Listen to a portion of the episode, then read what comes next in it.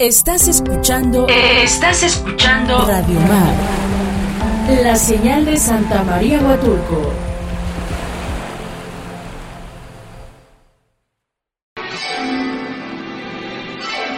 Conexión Angelical, un espacio en donde escucharás el mensaje de tu ángel y una guía para poder conectar con tu ser. Continuamos con Informativo Vespertino.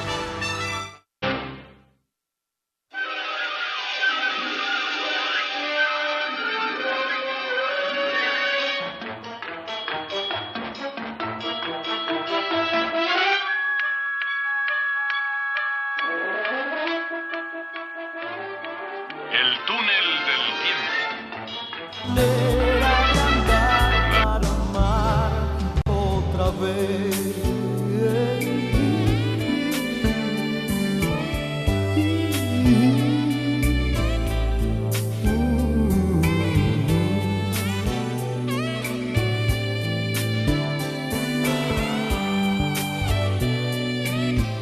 Es la una de la tarde con 48 minutos. Qué rápido se nos fue el tiempo y escuchando a Laureano Brizuela, que lo tenemos hoy en, en el túnel del tiempo. Una recomendación, de verdad, de verdad hay que cuidarnos más. Y si no tiene a qué salir, pues no salga, hombre. Le recomiendo, hay unas series de Netflix hay una película llamada Sin hijos, bastante, bastante buena. Así como también si usted le quiere sacar más jugo, más provecho a, a sus plataformas digitales para ver series, pues ahí está Amazon Prime, está Netflix. Y hay documentales, hay un documental sobre la vida de Pelé desde niño que termina con el Mundial del 70. De veras muy, emotivo, si le gusta un poco la historia deportiva o la historia del, del deporte, o también la historia de México, sabe que le voy a comentar así de rapidito. Acabo de encontrar otro villano favorito. Estoy pensando, y es un proyecto que lo digo al aire, le voy a proponer a, a la licenciada Sheila Santiago hacer un programa especial sobre los villanos de nuestra historia y por qué son considerados los villanos, los malos de la película. Y por ahí desfilarán, obviamente, Hernán Cortés, Pedro de Alvarado, me lo acabo de encontrar. No, no, qué vida de este personaje ambicioso en todo. Su muerte es de lo más doloroso muere aquí en México.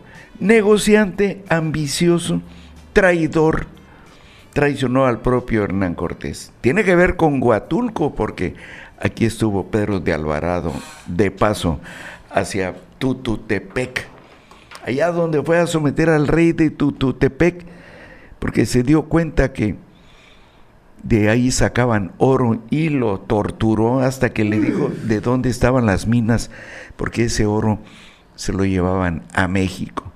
Es todo un personaje, el llamado Tonatiuh. Tenía el cabello amarillo y le decían el sol. Pedro de Alvarado. Y así también Agustín de Iturbide. El propio Benito Juárez, que también es villano de la historia. Pues eso de haber mandado fusilar a un hermano masón como Maximiliano, pero primero estuvo la República.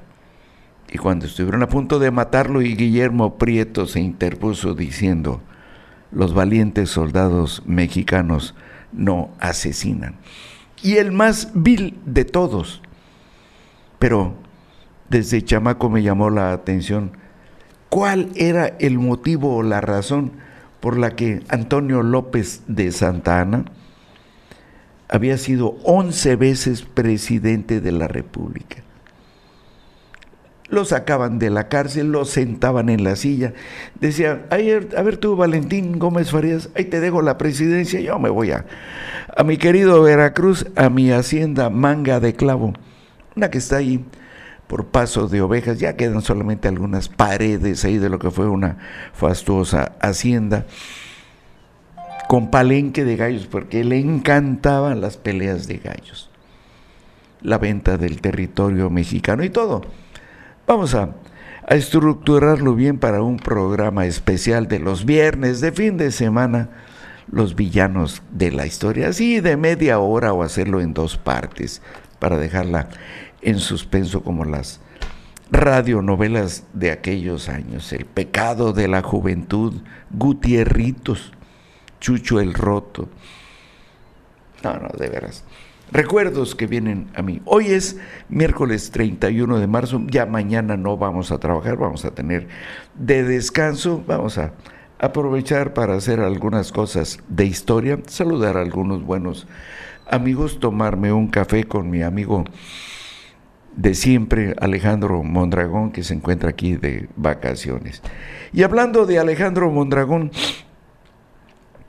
Alejandro es de los primeros empresarios en poner negocios aquí ya de muy buen nivel.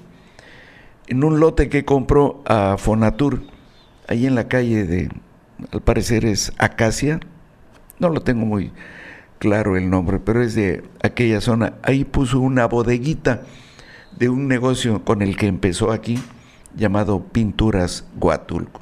Estaba chiquito, un escritorio, una oficina y una bodeguita atrás, pero vendió pintura y pintó medio Huatulco. El Hotel Royal Maeva,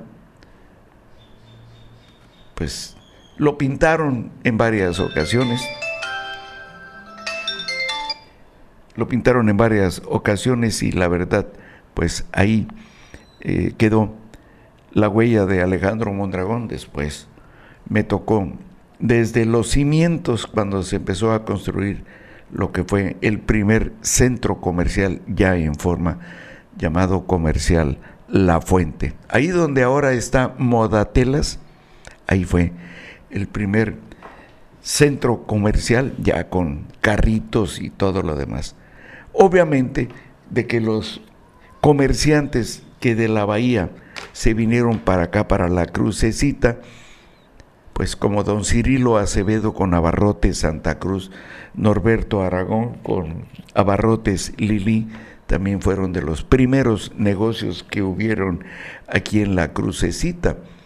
Y después los negocios como el de Luis Estavillo, ahí en la esquina que domina frente al parque, los tacos, las taquerías y de otros tipos de negocios, los consultorios médicos de aquellos tiempos, y que el doctor Javier Velasco, pionero de la medicina aquí en Huatulco, sigue teniendo su mismo consultorio ahí en el, en el mismo lugar en donde siempre ha estado y que la verdad es muy, muy reconocido desde hace muchos años.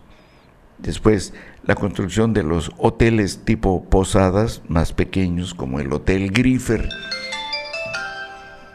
voy a tener que apagar mi, mi celular porque me están entrando llamadas, pero ya estamos al cierre de esto. Y así, ¿cómo se fue conformando esta naciente sociedad?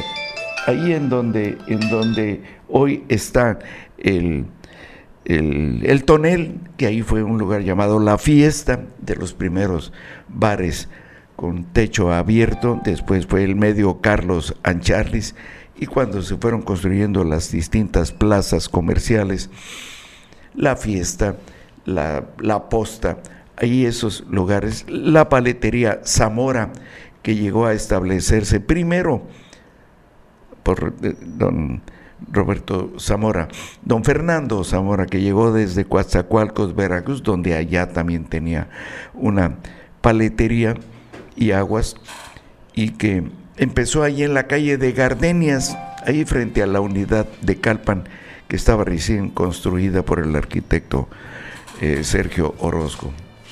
Publicaciones Guatulco de la familia Bonilla, que era la encargada de recibir y distribuir los periódicos de la prensa estatal y nacional que llegaban ahí a sus publicaciones, así como las revistas del corazón, vanidades y todas las demás revistas para quienes estábamos acostumbrados a la lectura. Así fue creciendo este lugar. La esquina ahí de la Tropicana, un recuerdo para don Bonfilio, y que esos negocios que fueron creciendo y algunos de ellos quedan, otros ya cambiaron de nombre y hasta de ubicación.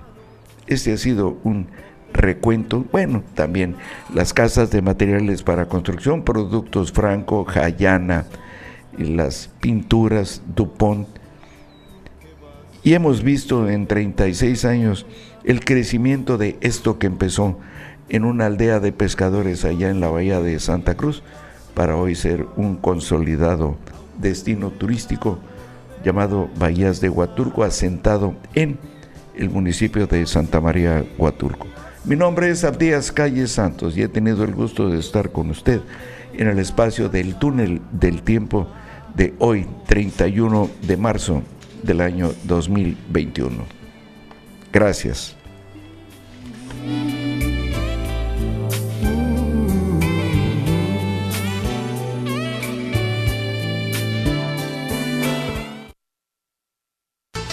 Escúchanos en nuestra próxima misión de Informativo Vespertino. Vespertino.